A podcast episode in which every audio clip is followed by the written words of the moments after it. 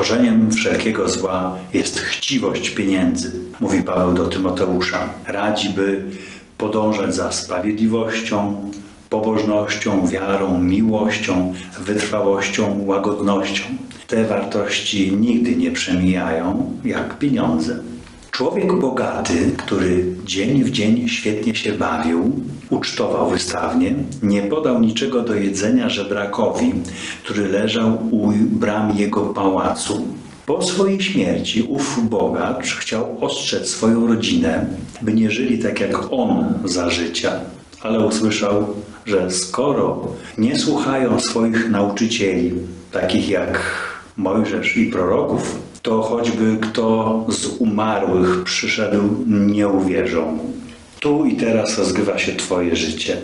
Żyj, jak Pan Bóg przykazał. Za każdą myśl ponosisz konsekwencje, a każdy uczynek owocuje. Ci, którzy chcą się bogacić, popadają w pokusę i zasadzkę oraz w liczne niezrozumne i szkodliwe pożądania. One to pogrążają ludzi w zgubie i zatraceniu. Jezus uczy, jak nie doprowadzać siebie do takich konsekwencji. Te, ta niegodziwa, mam, tą niegodziwą mamoną można zyskiwać przyjaciół, o ile ich zauważasz. Miej więc oczy otwarte na to, co się dzieje wokół ciebie tu i teraz. Dla tych natomiast, co świadomie wybierają niegromadzenie pieniędzy, czeka już tu i teraz inne piękne doświadczenie, którego za pieniądze się nie kupi.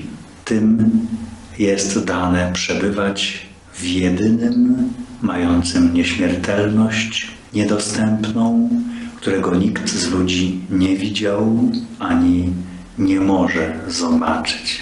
Można go dotknąć czystym sercem.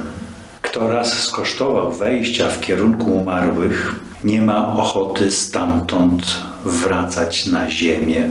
Ty jeszcze żyjesz tu i teraz.